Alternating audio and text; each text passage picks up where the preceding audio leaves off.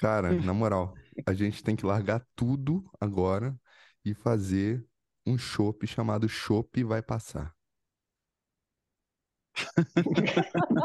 O mais legal foi a voz, assim, tipo uma voz de, de sei lá, de locutor. Pois Não é? é. Esse, é o, esse é o clima do delírio.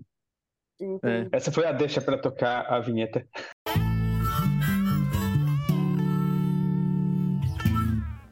Agora começamos. Não, vamos lá.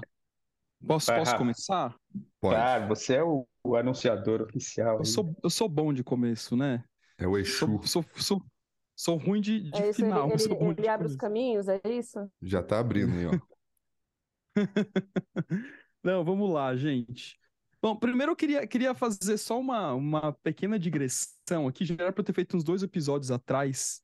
É, agradecer demais nossos clientes que nos escutam, porque eles chegam, eles comentam, eles falam, ó, ouviu o delírio, não sei o quê. Muita gente procurando a gente também por conta do podcast. Então, gente, um beijão para vocês. Obrigado por acompanhar, pelo incentivo. Você tá cada E- vez mais podcaster, né, né Rafa?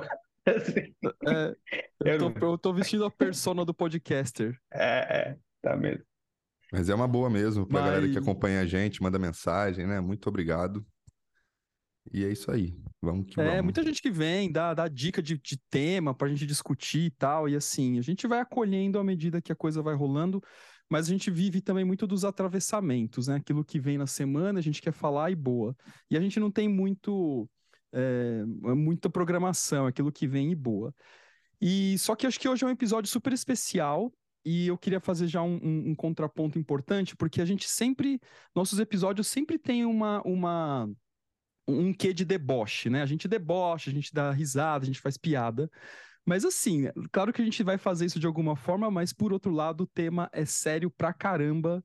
E eu tô muito feliz de ter a Nath aqui com a gente para poder trazer uma luz a- é, num tema que seguramente eu não conseguiria falar mais do que 30 segundos, e ainda mais é, fazendo essa, trazendo essa perspe- perspectiva junguiana. Gente, Nath Viene aqui com a gente. Nath, se apresenta rapidamente aí, bora papear sobre esse tema que é o autismo. Tá E aí, certo. Nath? Bom, eu agradeço muito, muito mesmo pelo convite, né? É uma delícia estar aqui com vocês. Eu, você sabe que eu gosto demais de vocês três, né? É, gosto mais do cabelo do Léo, né? Tenho que confessar que Muito até obrigado. uma inveja desse cabelo. Pronto, agora já me deixou sem muito. jeito aqui. Pô, mas Não, acho que não é a gente podia, a gente podia falar pros convidados nunca falarem uma delícia, mas falar é um delírio estar aqui. Não, eu agradeço Tô muito. E, e esse tema, vocês sabem que me é muito caro, né? Porque para quem está nos ouvindo e não, não sabe, não me conhece, não sei, eu tenho um filho autista, então tudo começa aí, né? A pesquisa eh, começa como uma tentativa de ressignificar esse assunto, porque não é tão conhecido. Está crescendo muitos números, já já a gente fala um pouco sobre isso, mas ao mesmo tempo as pessoas não conhecem. Mas, mas o que que é isso? O que que é autismo? Então, começou aí, né? Comecei a pesquisar lá no mestrado e agora estou pesquisando também na psicologia analítica e a gente vai ter que falar, a gente vai ter que entender porque eles estão aí. E os números são absolutamente assustadores, né? Então, agradeço muito. E, e eu acho tão oportuno isso, porque, pelo menos aqui em São Paulo, teve uma polêmica. A gente está gravando esse episódio no dia 10 de, de fevereiro de 2023. É, caso vocês estejam vendo esse episódio em Polêmica. 2035. é, porque eu não sei, o episódio tá lá, né? Ele é entregue, né? Mas é, o, o governo de São Paulo, é, no primeiro momento, vetou é, aquela questão de considerar o autismo como uma doença crônica, mas eu sigo o governador nas redes sociais, eu sigo todos os gestores, eu sigo na rede social, sempre que falar, não, porque você é, é pró-Tarcísio, não, eu não sou pró ninguém, eu sigo todo mundo, sigo o prefeito, sigo o presidente, sigo o governador para ver o que eles estão falando. É, sigo os deputados e senadores que eu votei, é, para ver o que eles estão fazendo. Então eu vi que o governador postou que foi um erro do governo, eles vão voltar atrás, não sei o que, não sei o que lá. Então acho que é muito oportuno a gente falar disso, porque é claro que o episódio ele fica no ar, mas sempre quando ele é lançado ele tem uma visibilidade mais, mais alta, né? Vai, Então, vai contribuir, né, para para esclarecer. super. Mas é, é muito Super. interessante, porque os números, gente, eles estão aumentando muito. Se a gente olhasse o autismo 10 anos atrás, era um, um autista para cada 166 crianças, né? 166 nascidos vivos. Agora, o último estudo saiu em novembro do ano passado, é 1 para 44. Então, olha o aumento absurdo. Aí as pessoas me perguntam muito assim, Nath, será que simplesmente a gente só não está diagnosticando mais? Então, gente, eu não consigo crer nisso, porque, é, assim, nas ruas, nas clínicas, que está lotado, né?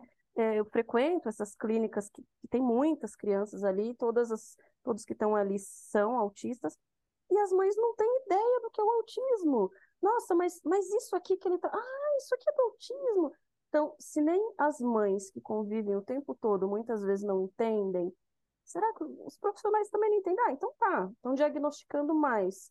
Mas não é só isso, gente, é muito mais. Alguma coisa está rolando, a gente vai delirar um pouquinho sobre isso, no inconsciente coletivo.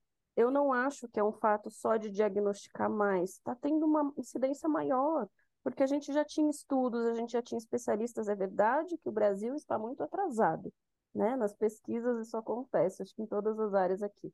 Mas outros países não estão, e, e não tinha tantos diagnósticos. Então é muito simplista eu dizer que simplesmente agora a gente conhece um pouco melhor, estamos diagnosticando, não. Não é isso. Deixa eu pegar uma curva aqui, não sei se é curva, se não é, mas assim, uma coisa que a Nath falou que é muito importante é o não só os filhos autistas, mas as mães também, né? A gente falar disso. Por que, que eu tô falando isso? Porque eu tenho duas clientes que têm filhos autistas e que existe um desamparo gigante na sociedade para auxiliar elas, assim, sabe? E isso é uma coisa que a gente tem que olhar. A gente tem que ter foco nisso também, sabe? É, até esses dias eu perguntei para a Nath, eu falei, existe algum grupo, algum lugar onde que elas possam se encontrar para elas conversarem, para elas trocarem informação, conhecimento, métodos e por aí vai? E ainda não tem, né? É, é uma coisa ainda que está para surgir, ainda é uma coisa que a gente vai ter que é, olhar com mais calma, né? Ter paciência e, não sei, né? Até pedir, né? Ou levar esse tema para para política mesmo, para a gente levantar essa bandeira, né, nesse sentido, porque não tem, assim, sabe? E, e uma coisa que eu percebo é que essas mães, elas acabam ficando isoladas, né? É, e aí, tendo que aprender por si mesmas, assim, sabe? Sem uma comunidade em si, né? É, é uma maternidade. É verdade que a maternidade, a paternidade nunca foi fácil para ninguém, né? Todo mundo tá, tá cansado de saber disso, mas a maternidade atípica ou paternidade Gente, é muito difícil, é muito pesada. Porque, por exemplo, aqui na psicologia analítica, a gente fala muito sobre o lado sombrio da maternidade. Gente, e o lado sombrio da maternidade atípica? Que tem coisas que você nem tem ideia. Será que meu filho tá, tá com birra? Será que é uma coisa que vem da minha família, né? Ah, ou, ou será que é do autismo? Então, assim, isso não tem. Não tem o tratamento na rede pública, deveria ter. Não tem, gente, não existe. É, será que eu estou sendo injusta? Isso me perguntam muito. Será que eu sou uma péssima mãe porque eu não aguento mais? Por que, que eu estou falando mãe, mãe, mãe? Não é porque eu sou mãe, gente. É porque é muito frequente, assim, estatisticamente, que quando é, a criança né, detecta-se que tem algum problema, a grande maioria do pai, dos pais caem fora, né? E a mulher se vê sozinha. A gente sabe que é uma realidade, que muitas mulheres ficam sozinhas, no caso de uma gravidez não, não planejada, ou até às vezes foi planejada, enfim, né? Mas nas, nas, é, nas famílias que acabam, né, tendo um filho atípico, isso é extremamente prevalente. Quando, na maioria das vezes, o pai não vai embora, ele, ele é ausente. A, a mulher que tem que se virar e levar nos tratamentos, muitas vezes ela desiste da carreira. É muito pesado, gente, não é fácil. É, eu, aproveitando isso aí também, eu ia te perguntar, pedir na verdade para você falar um pouco é, da, da, dificuldade de aceitação. É, né, assim, já tem a ver com o que você está falando, porque obviamente o pai tem, é. tem, tem uma, uma, dificuldade muito mais clara de aceitação. E né, existe né? assim, um luto aí, né, inclusive. De, de uma expectativa um do filho típico, né? Assim, digamos assim. É, existe, é, existe um luto e o luto nunca é fácil, né? Do filho idealizado, porque a gente tem que se lembrar o seguinte: toda vez que eu não preciso nem engravidar, eu pensei em ter um filho, eu já idealizo. Ai, o meu filho vai fazer isso, meu filho vai ter sucesso onde eu não tive, meu, meu filho, filho vai, ler Jung. Onde eu não.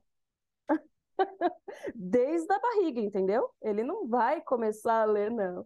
E então vai ter que essa mãe pensar em algum momento, tomara que ela consiga pensar nisso, tomara que ela escute o delírio, olha que maravilha.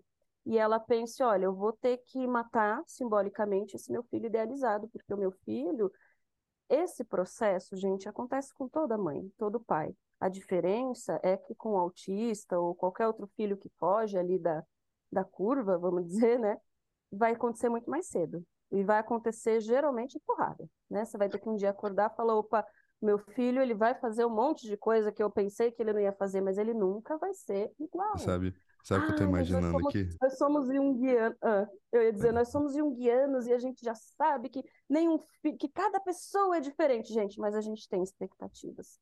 E, e, assim, eu tô falando de coisas tão bobas do tipo, olha, eu não sei se o meu filho vai conseguir falar. Então, veja, a minha expectativa não é se ele vai ser igual a todo mundo, eu sou junguiana e não quero que ele seja igual a todo mundo. Eu não sei se ele vai falar. Eu não sei se ele vai ser capaz de conseguir me contar o que ele quer, de ter um relacionamento, de trabalhar. O buraco é bem embaixo. Então, olha o peso dessa maternidade, olha a sombra. Temos que falar sobre olha, isso. Olha, meu, meu, eu tô, eu, meu olho tá enchendo de, de água aqui, só para comentar. Fala aí. É, Fala, Léo, desculpa, eu te cortei. Não, eu também agora estou atravessado por isso. Já foi. É... Eu ia falar, eu ia falar da, da, da que está conectado com isso que a Nath está trazendo, que é a história da projeção, né? Assim, é, porque assim, além da aceitação, tem a história da projeção e eu tenho falado bastante, insistido, de, de bastante não, mas insistido na tecla de vez em quando da, da introjeção, né? Assim, porque eu, é, se tem projeção, tem introjeção, é um mecanismo de, de vinda, né? Então, é, se a gente pensar, mesmo a gente pensar no mecanismo de funcionamento, eu vou botar muitas aspas aqui, é, é, da normalidade, a gente funciona, a gente funciona por projeção, é assim que a gente funciona. Né? Então a gente projeta dos nossos filhos, obviamente, aquilo que não, que não foi trazido ainda para a consciência, e isso vai ser algo que vai ser natural para todos os pais.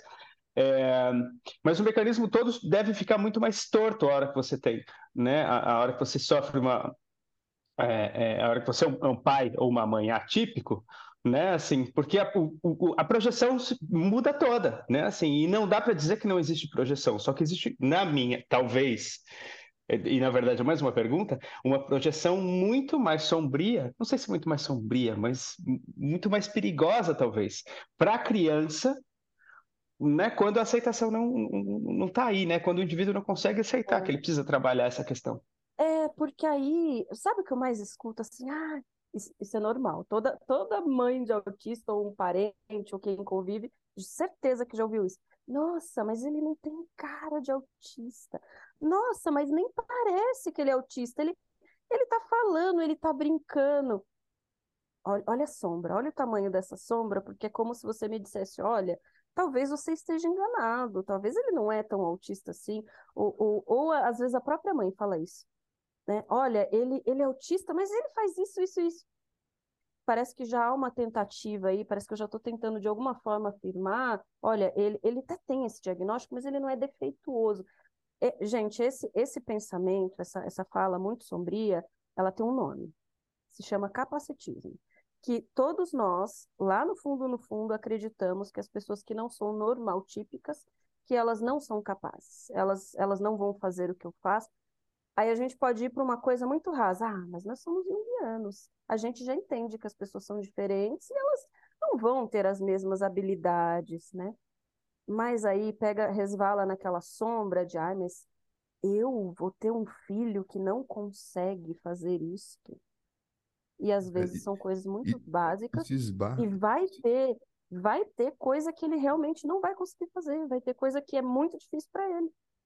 Eu acho que isso toca até numa sombra cultural que a gente tem, sabe? E eu tô falando, de, assim, de milênios, porque é, essa questão do, da capacidade, né? O filho que é atípico, ou o indivíduo que é atípico, às vezes ele era até sacrificado em algumas tribos, em algumas é, civilizações, né?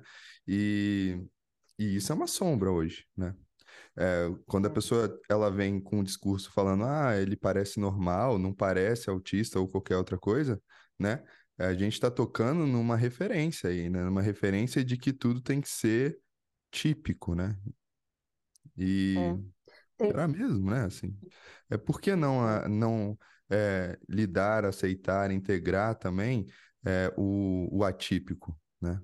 O que que tem nessa é. pessoa que fala isso que ela não aceita nela mesma algumas coisas, algumas condições, né? Excluindo assim a Você criança que, nesse sentido. É, é, isso acontece muito, Léo. É, estatisticamente, gente, a maioria esmagadora das famílias não busca tratamento, entra numa negação mesmo profunda desse diagnóstico, é, e isso é uma tragédia para essa criança, né? Mas assim, a maioria não busca tratamento, faz aquela coisa clássica, tranca essa criança em casa, nem, nem coloca ela na escola porque não quer que ninguém saiba. Isso, de certa forma. Ou quando essa criança. Ou, ou se essa criança aparece em público, não, mas ele é estranho, e nega, nega assim, na cara dura, é, esse diagnóstico. E isso é uma tragédia porque a gente já comprovou que quanto mais cedo eu entro com, com as intervenções, então, uma criança, independente do nível, né, que ela começa a intervir com dois anos, eu vou conseguir uma resposta. Uma criança que eu começar uma intervenção com 10, puxa vida, tem coisa que se perdeu e não vai dar mais, né? Mas é, é muito antigo. Não sei se vocês já viram aquelas histórias. É, é um conto de fadas da criança trocada. Então, veja, contos de fadas, eles vêm de tempos imemoriais, né? Só em novela Conto mesmo. de fada da criança trocada. a criança trocada, que de repente, lá por volta dos 3, 4 anos, o teu filho, o filho, né, do conto de fadas ficava diferente, e aí as pessoas diziam, não, sabe o que, que foi? O seu filho ele foi trocado por uma fada, um duende, qualquer coisa assim. Esse não é o teu filho de verdade. O teu filho tá lá. Então, estava falando das crianças atípicas. Se vocês lerem lá os contos de fadas, está falando que a criança falava, mas de repente parou de falar, começou a fazer movimentos repetitivos. Se vocês lerem, tá lá todos os estereótipos, né? Coisas que os autistas não são todos que fazem, às vezes eles não fazem todas aquelas coisas, mas uma ou outra sempre vai aparecer, né? Então, olha, já era uma justificativa, era, já era uma justificativa, não, perdão, já era uma tentativa da gente negar que essas pessoas existem. Você pode falar. Ah, não, fala aí, Rafa, depois eu, eu pergunto. É, não, du, duas coisas, duas coisas. É uma que, escutando a Nath, me veio à cabeça um, um exemplo. Eu tenho um zumbido no meu ouvido esquerdo. E aí, vira e mexe, eu vou fazer audiometria, essas paradas, e um, e um médico que eu vou, puta, eu adoro, cara. Ele é um otorrino bom demais, assim, né? E assim, um cara que, que, atende gente de, de classe mais alta, não sei o que e tal. E ele é um dos maiores cirurgiões do Brasil de transplante coclear. E ele me e é legal, né? Quando eu vou lá na consulta com ele para poder ver se está tudo bem com o ouvido, a gente bate um papo, não sei o quê. E ele conta, assim, né, da, da capacidade de, de regeneração da audição da criança, usando, né, o, o aparelho, que quanto mais cedo você intervém, mais perfeita vai ser a audição da criança, né? E ele me conta umas histórias, assim, que eu fico chocado. Ele fala, cara, você não tem noção. Ele, e eu chego lá e falo, não, essa semana mesmo aconteceu. Que ele vai lá e fala assim, ó, oh, tem que fazer cirurgia, não sei o quê. E fica aquela, aquele negócio aparente aqui, né, pessoas que usam. E aí ele falou, ó, especialmente os pais, os homens, né? Falam assim: você não vai pôr isso no meu filho, que ele vai ficar parecendo um retardado. Eu falo, ele fala, cara, assim, e, e, aí ele fala assim, ô, oh, e você sabe que eu tenho um pessoal que tem grana e não sei o que, assim, é impressionante, né? Sei que a gente não tá falando exatamente do autismo, mas acho que a ideia tá mais ou menos por aí.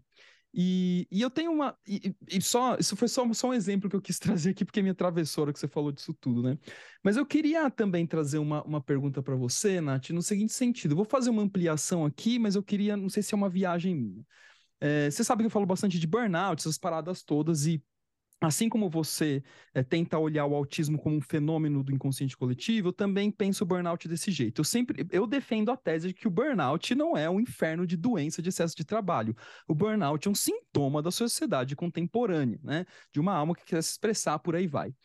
É, eu tenho uma impressão à distância, queria muito que você ampliasse isso, de que o autismo também é isso é uma. É, eu, eu, eu, quando eu penso no autismo, é o seguinte: me parece que é uma, um movimento enantiodrômico, é, ou seja, uma compensação né, do inconsciente de, um, de uma ideia iluminista, né? De um pensamento, de uma racionalidade, e aí, compensatoriamente, né? Gaia vai fazer o movimento dela, é, ou self, se a gente preferir, de vir e, e trazer é, é, uma, um outra, uma outra forma de consciência, porque a gente não pode dizer que não há uma consciência, né? Uma outra forma de consciência, mas que vai por um outro caminho, é, especialmente no que toca sentimentos, valores e tal, né? Se a gente pensa até na tipologia junguiana. Mas não sei, queria te ouvir muito, se você tá. pudesse ampliar isso. Poxa, Rafa, mas aí a gente vai estar tá dando spoiler aqui do meu TCC, não, tô brincando, gente. Vai... É exatamente esse caminho que eu vou percorrer lá no meu TCC do, do JEP, né, da formação. É exatamente isso que eu penso. Eu olho para o autista, para o autismo, aliás, sempre com esse olhar, olha, quando, quando eu descobri, lá no começo da minha pesquisa, como que os números saltaram, na hora eu já falei, opa, tem algo do inconsciente. Consciente coletivo ou self, se, se as pessoas preferirem, está querendo dizer alguma coisa, né? E aí eu comecei a olhar para os autistas, para o autismo em si, peraí, o mundo está hiperconectado. A gente está falando de uma pessoa que tem uma certa dificuldade para se conectar com o outro. A gente está falando de uma pessoa muito lógica, muito racional, assim, e são absolutamente apaixonados pelo trabalho. Olha, eu tenho que fazer esse trabalho, eu não posso parar, eu vou parar no horário tal, eles são muito rígidos com rotina. De um mundo que a gente está atravessado por um milhão de coisas no, decorrer do dia. É uma pessoa que é, tem uma é, dificuldade de comunicação, a gente está hiperconectado. Olha, Olha, olha como ele, você olhando superficialmente, olhando até lá para o CID, para o DSM, é um cara super adaptado para o nosso mundo. É um cara que ele não vai querer sair se ele tem um trabalho para fazer, que se foi dado uma tarefa de um curso ou de qualquer coisa, qualquer tarefa que você passou para ele, enquanto ele não terminar, ele vai estar tá ali. Gente, eu estou estereotipando muito, tá bom? Os autistas que estão me ouvindo não se ofendem. Não, mas, mas, mas assim, só, olhando... só, uma nota de, nota de rodapé aqui, Nath. É muito legal isso que você faz, porque ajuda a esclarecer o tema. Então, é, os estereótipos, eles também são nossos aliados quando a gente precisa usar recursos Sim, didáticos. Então, entender, segue né? aí na sua fala. Ok, se a gente olhar DSM-CID, fala que são pessoas com comportamento, eu não vou parafrasear exatamente, mas é mais ou menos isso, tá? Pessoas com um desenvolvimento atípico que vai ter principalmente é, comportamentos estranhos, essa palavra ela é usada, é, como estereotipias, né, que são aqueles movimentos repetitivos, e aí tem vários, da cabeça, da mão, do corpo e por aí vai, e a dificuldade vai aparecer principalmente em interação social e comunicação. Olha como a gente está falando do mundo. Uma pessoa que não para para viver, ele vive para o trabalho. Uma pessoa que sempre está a serviço da tua rotina. Gente, a coisa mais difícil para um autista, seja qual for, isso você vai ver em todo autista, ele é extremamente rígido com a rotina. Se ele estava acostumado a acordar e pôr primeiro o pé direito da cama, pôr o pé esquerdo é absolutamente desesperador. Então, esta é, é a explicação lá do DSM e do CID, não é que eu Sabe contra onde, isso. Para onde eu fui agora? Se você ah. Sabe o Tempos Modernos do Charlie Chaplin? É isso. É, exatamente esse, essa descrição, né? Com todo é respeito, isso. assim, né? Mas.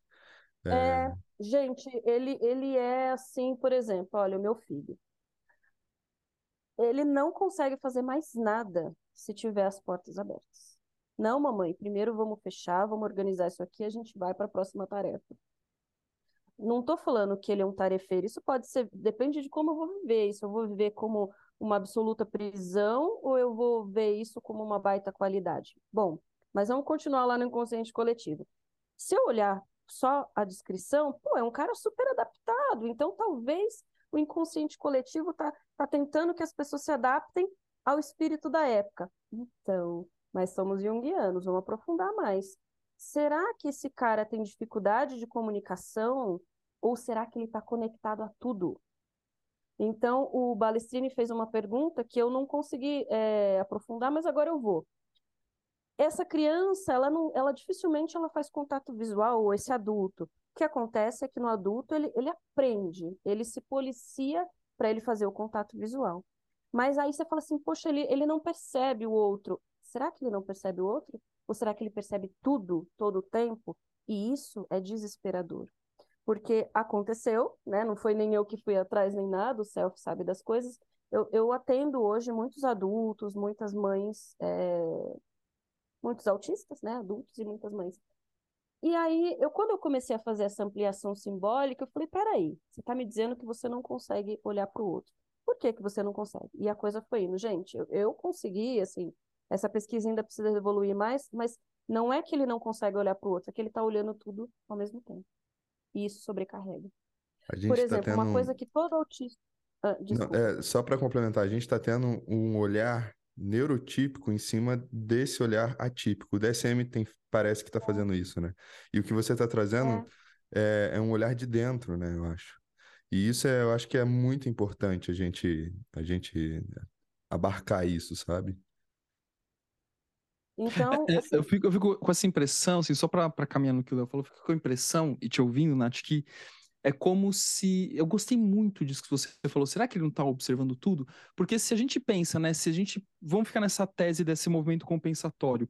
É como se ele. É, é, o, o, autista, né, ou, ou a situação do autismo, colocasse a pessoa mais próximo do inconsciente.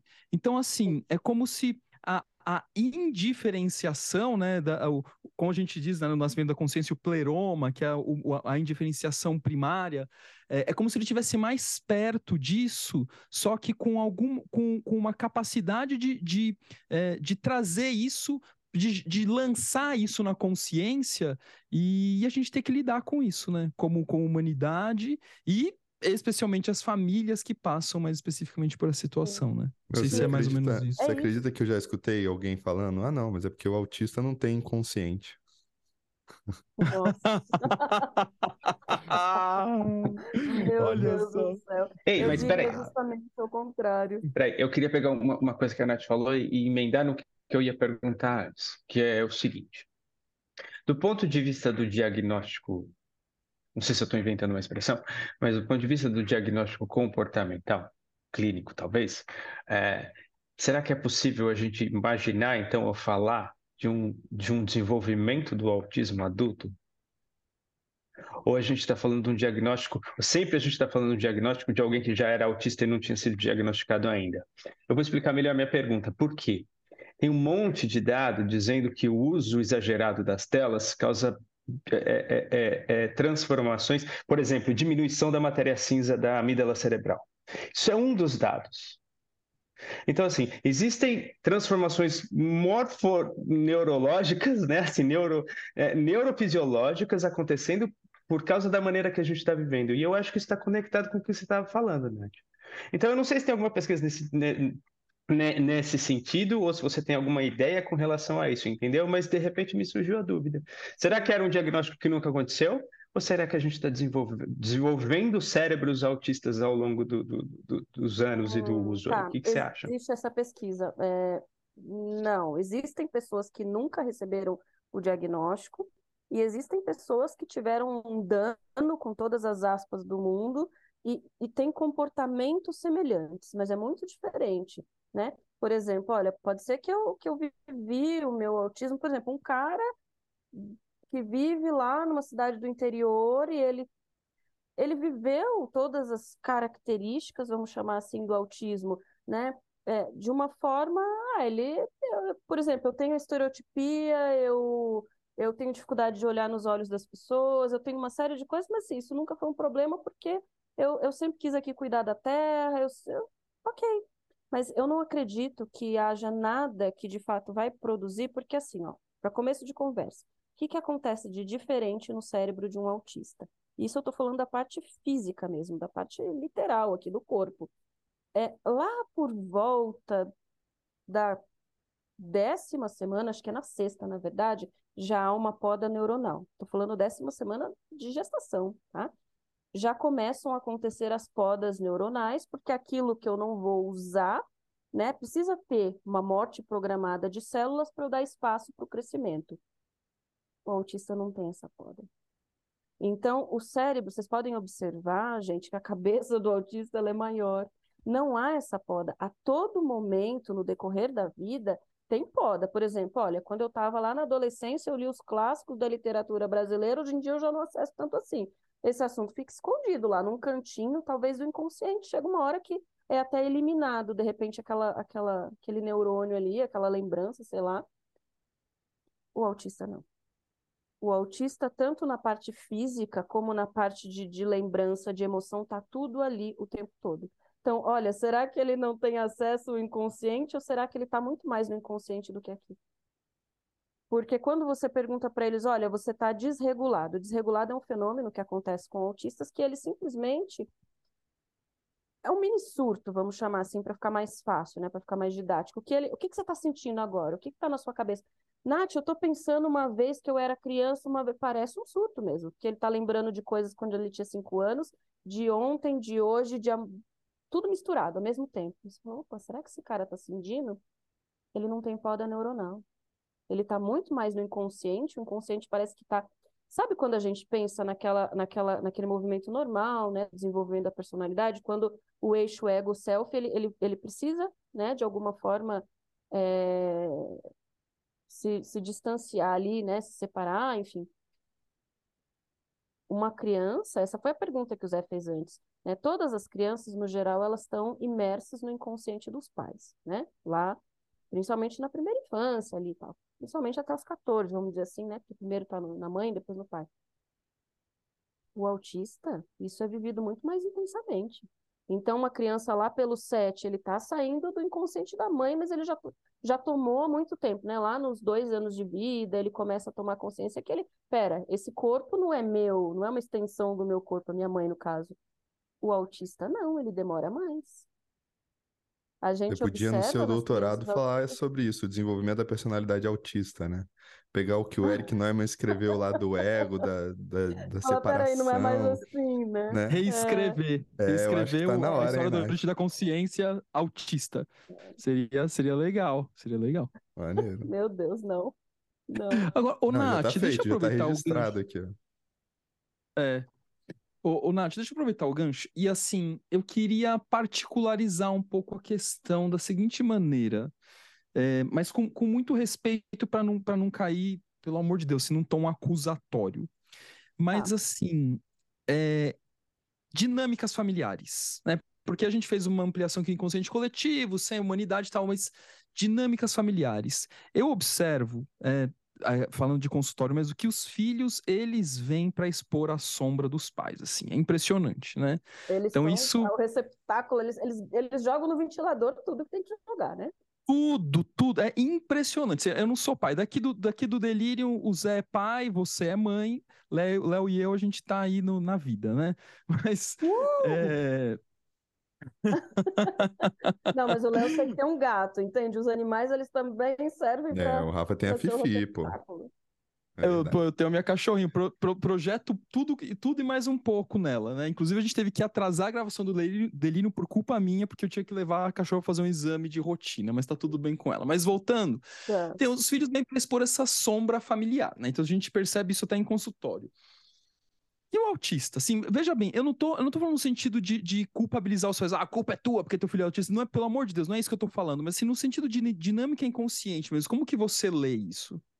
Então, lembra que eu falei que o autista é muito nítido para mim, gente, observar como que, assim, toda criança, como o Rafa falou, já é esse receptáculo. O autista, ele, ele grita isso. Por exemplo, olha, o que está muito falando hoje na comunidade autista? Temos que entrar com medicação descobriu que é autista, não importa o que está acontecendo, já vamos entrar com risperidona. Risperidona é uma droga que já tem alguns estudos, é até recomendada, é a droga que não tem problema nenhum você usar, o seu filho sendo autista e tal. E também o canabidiol, né? Vejam, eu não sou contra a medicação. Eu acho, eu sempre pensei que se a gente tem um recurso, tem que usar. Mas eu lembro, numa das primeiras médicas que eu fui, porque assim, eu sou humana, eu tive também a negação. Fui em vários.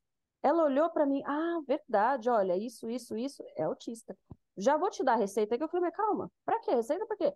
Não, para ele dormir melhor, para você ficar tranquila. Mas ele dorme bem, eu tô tranquila. Para quê?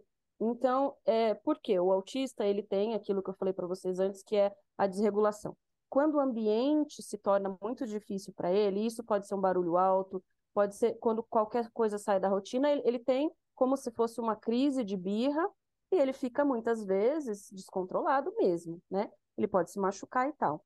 Mas aí veja, tem o lado sombrio dessa maternidade, tem as dificuldades no mundo, né, do, do tratamento, de grana, de tempo, escambau, e ele está muito mais aberto a este inconsciente, porque há uma hiperconectividade ali que é óbvia, quando se você observar, você vai ver. E aí essa criança desregula o tempo todo. Uma criança normal faz birra quando, recebe, quando recebe um não. O autista, às vezes, ele vai ter essa absoluta descontrole o dia inteiro. Aí o que a gente faz? Simples. Risperidona. Aí a criança fica, eu não sou contra a medicação, gente, pelo amor de Deus. Mas eu fico sempre pensando, adianta eu chapar essa criança? Ela não vai conseguir fazer os tratamentos. Aí depois no futuro eu falo assim, ai, mas ela não conseguiu aprender a falar. Será que ela não conseguiu será que ela nem teve chance? Porque ela estava morrendo de sono. Porque a medicação é essa, tá? Ela é como se fosse um. Ela dá uma bela baixada, a criança fica ali meio dopada, lentificada. O que eu vou é fazer com essa criança? Então, mas tá é, ah, respondendo, ah, assim, diferente de uma criança que vai ter uma birra quando receber não, essa vai ter uma birra do nada, mas nunca é do nada, né? Sempre aquela família, se você olhar um pouquinho, não precisa ser nem tão de perto, se você olhar um pouquinho, tem ali uma negação desse diagnóstico, tem um pai que sumiu, ou que continua na casa, mas que está só o corpo presente. Tem um monte de coisa que ela está trazendo, ela está gritando. Só que a criança dita normal, ela grita de vez em quando, o autista grita o tempo todo.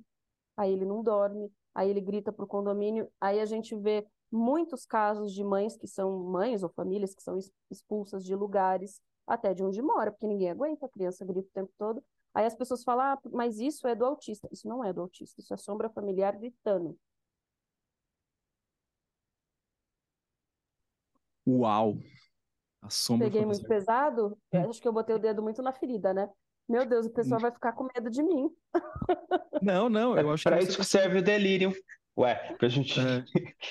É, provocar. A ideia é provocar e vou te dizer, mesmo. E é exatamente isso, sabe por quê? Porque aí depois a pessoa se sente culpada e não percebeu que antes, antes disso tudo, era uma oportunidade de você criar vínculo e amor com a sua, com a sua atmosfera familiar, entendeu? Psíquica, né? Familiar. É.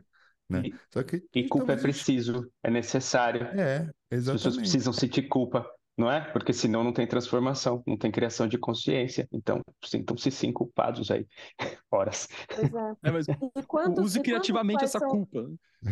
É, é, é isso, por favor. Uma alavanca para você entrar no seu processo aí, né? É, por exemplo, olha, não é uma receita, não existe uma receita. Mas, como eu estou dizendo para vocês, o autista ele está hiperconectado. Então, quando ele desregula, primeiro, eu diria, vai entender o que é autista, que é autismo, aliás, né? As pessoas é muito comum terem um filho e não tem ideia do que, que é esse negócio. Aí eu, eu vou pedir para todos vocês fazerem o um teste. Qualquer um de nós, mesmo os, os típicos. Mas não é uma receita, é só um teste. Para a gente ver como que faltou eu olhar para minha sombra. Tua cabeça tá, tá um caos. Aquele dia que deu tudo errado, que você já pisou para esquerdo, que o chuveiro queimou. É, hoje, é, é. hoje. Pode falar palavrão? Pode. Eu falo, eu falo. Então, tá Se a gente Aquele fala loucamente. dia que foi merda atrás de merda. Para e se conecta no seu corpo. Porque, em certa medida, todos nós estamos nos conectados. Para e, e, e toma um banho, ou, ou, ou, pessoas gostam de respiração, gostam de uma música, conecta na sensação, qualquer coisa da sensação. Você vai voltar. Porque, de verdade, você vai fazer uma reconexão né, do, do, soma com a psique ali. Você vai parar e falar, opa, peraí, calma, tá tudo na merda, mas eu tô aqui. Gente, às vezes só faltou você abaixar e falar, filho, calma, calma, mamãe tá aqui. E começa rítmica. Ele precisa de ritmo, ele precisa voltar pro ritmo. E aí você pode passar a mão na cabeça dele, você pode cantar qualquer coisa da sensação. As clínicas usam muito rede, né? Qualquer coisa. Por que, que os autistas gostam? Os autistas são absolutamente apaixonados por roda, é, ventilador, objetos que balançam, é ritmo. Ele volta para o ritmo de verdade, gente, ele faz a conexão da psique com o soma e ele volta, ele sai dessa hiperconexão que ele estava e acabou a, desregula a desregulação. Aí nessa hora, o que, que foi? Deixa, deixa o coitado mostrar, deixa o coitado. E aí, ou então nessa hora, se o teu filho não fala, o que está acontecendo na família? O que, que eu sonhei essa noite? Olha, olha, você pode usar isso como um pontapé para você desenvolver essa família, com certeza é, eu, eu, gostei muito da palavra ritmo, eu gosto de ritmo. Né? Se a gente pensar na vida, a vida é rítmica. É, se a gente pensa nas dinâmicas do sol que nasce, se põe, é, do, de todos os movimentos que tem na nossa vida, no nosso coração, nossa respiração, é, o ritmo ele está aqui, né? Porque o ritmo é uma combinação de ponto e contraponto, né? No, que forma esse conjunto harmônico. E aí talvez, né? Tô também aqui ampliando, é como se o autista viesse fazer um convite para essa família é, reencontrar aquele ritmo que, que se perdeu em algum perdeu, momento. Né? né? É uma coisa que eu sempre é, pensei, né? A maior dificuldade do autista é a rigidez com rotinas. E aí eu sempre busquei ampliar, né? Por que, que ele é tão rígido com rotina? Porque ele precisa sentir alguma segurança no mundo dele aqui, da psique, que é caótico, que ele está imerso em mil coisas, todos nós estamos. Mas será que se esse meu filho, se esse conhecido, sei lá, está tão preso a essa rotina, o que em mim está clamando por uma rotina? O que em mim está clamando por um ritmo, né? Talvez eu Uma pergunta que eu acho que vai ser mais para você responder como uma hipótese ou não. Mas é, ele está hiperconectado, e aí não sei se é nos dois ou em um, no inconsciente pessoal ou coletivo? Coletivo. Coletivo, porque dificilmente, Léo, a gente vê esse indivíduo é, se desregular, ficar perdido, porque ele, ele, ele não quebra a rotina, ele não perde o ritmo, é o mundo que faz ele perder, porque ele está diluído. E é muito interessante que quando você vai conversar com autistas já adultos, né, que tem já uma capacidade ali de te contar o que está acontecendo, Nath, parece que eu estava em tudo, todo lugar e tudo ao mesmo tempo. Então você precisa arranjar um jeito de trazer ele aqui para esse corpo, para esse lugar, e aí a gente olha para o que, que aconteceu, né? Onde, onde que você se diluiu, quais são esses complexos que estão te, te atravessando naquele momento. É, é muito mais intenso. Me, me, fez lembrar do filho do Jô Soares, que inclusive morreu antes do Jô, é, e Sim. que o, o, filho do Jô, o, o Jô mencionava que ele que o rapaz tinha uma rádio no apartamento e que todo dia ele transmitia, não sei o que, não sei o que lá, e que segundo o João era uma forma dele dele se conectar, ele tinha, era um, para ele era um trabalho, né? então ele tinha uma obrigação, né? não podia parar.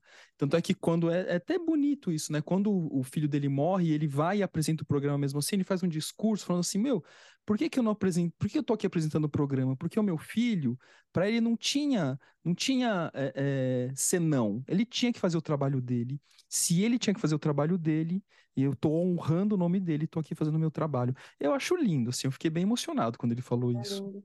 O quanto que esse filho autista, esse amigo, esse colega de trabalho, pode fazer o repensar, né? Numa, acho que é a pergunta mais importante que tem que ficar aqui para quem está nos ouvindo. Onde dentro de você está o autista? Qual parte sua é essa parte que está hiperconectada? Qual que é essa parte que você não aceita?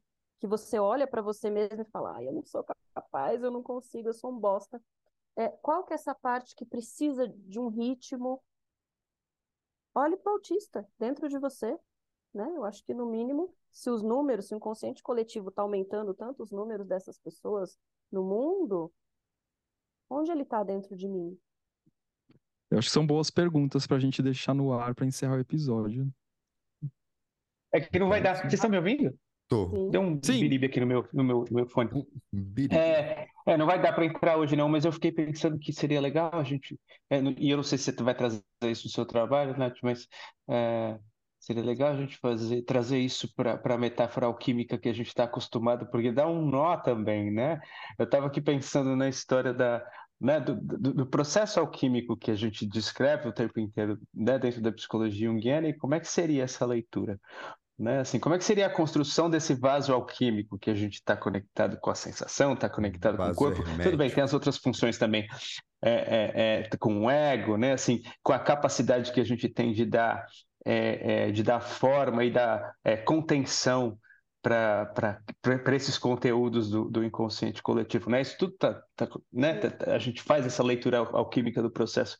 Eu fiquei imaginando que deve ser legal, né? Fazer Verdade. uma leitura Será assim, que o autista consegue fazer essa contenção? Será que a vida inteira ele vai estar imerso de uma forma absolutamente intensa, né, no inconsciente coletivo. Ele vai ficar mais na Nigredo, né? Se a gente for é... pensar em Nigredo, Albedo e Rubedo, né? mais na Nigredo. Interessante, né? Não sei. A gente pode. Acho que é uma boa deixa para a Nath voltar aqui para poder. Parte 2, faremos é aí a parte 2. É. Sim, tem muito. Acho que a gente pode explorar mais o assunto também é, do, do lado sombrio dessa maternidade e paternidade a gente poderia mais a fundo assim, olha, vai ter que fazer essa essa essa morte simbólica desse filho. Acho que esse é um assunto também que dá dá pano para manga. Dá pano para manga. Mas olha, para um primeiro encontro aqui com a Nath, assim, eu, eu aprendi demais. Eu fiquei muito, muito, muito feliz com essa conversa. Bom, né? é, que a gente procura limitar o tempo, assim, para o pessoal também ter paciência de nos escutar, mas é, eu estou muito satisfeito, mas não sei Eu não sei nem como é que a gente consegue dar essa contenção, porque a, a vontade é de ficar conversando aqui horas, né? Ah, mas aí, não, a gente não encerrar esse negócio. É só a gente pensar nas nossas agendas. É, é, são elas que fazem a contenção. Elas que fazem né? a é contenção, né? É, é só a gente pedir, então, para quem estiver nos ouvindo, que mande perguntas, que, que, que delire né, junto com a gente e, e para que a gente possa estender essa conversa, porque vocês vão cansar de ouvir sobre autismo em tudo quanto é lugar. Né? Ô, Léo, é, não esquece de colocar o, o Instagram da Nath lá na, na, descrição do episódio. Cara, acabou de passar por mim isso também. Fica tranquilo que eu já ia pedir ah, pra ótimo. Ela. Você sabe seu arroba, tá Nath? Certo. É arroba café junguiano. Pronto, tá aí, ó. E Depois eu, eu tenho também, faz tempo que eu tenho esse projeto de montar o grupo, o Léo já sabe disso, montar o grupo de apoio para para pais e mães atípicos. Esse ano eu vou realizar, gente. Eu juro que eu vou encontrar um tempinho na agenda. Já tem uns dois anos que eu tô com essa, esse ideal aqui, mas a agenda é. Então, se você quiser fazer parte do grupo que a Nath está montando, entre em contato com ela. Entre em contato que a gente monta. Vamos fazer grupo. acontecer. Vamos lá? Tá Muito legal. Bora. Palavras finais, Nath. Por favor, gente, vamos usar tudo isso, vamos usar esse assunto. Se, se, esse, se esse episódio do delírio chegou até você, se pergunte, vamos, vamos olhar, vamos usar isso como, como uma, um pontapé inicial para olhar para a nossa sombra, por favor. Excelente. Muito obrigado. Esse é o caminho, né? Obrigado. Tá Valeu, Nath. Até semana que vem, Obrigada, gente. gente. Um beijo. Tchau, galera. Ei, tchau. tchau. tchau.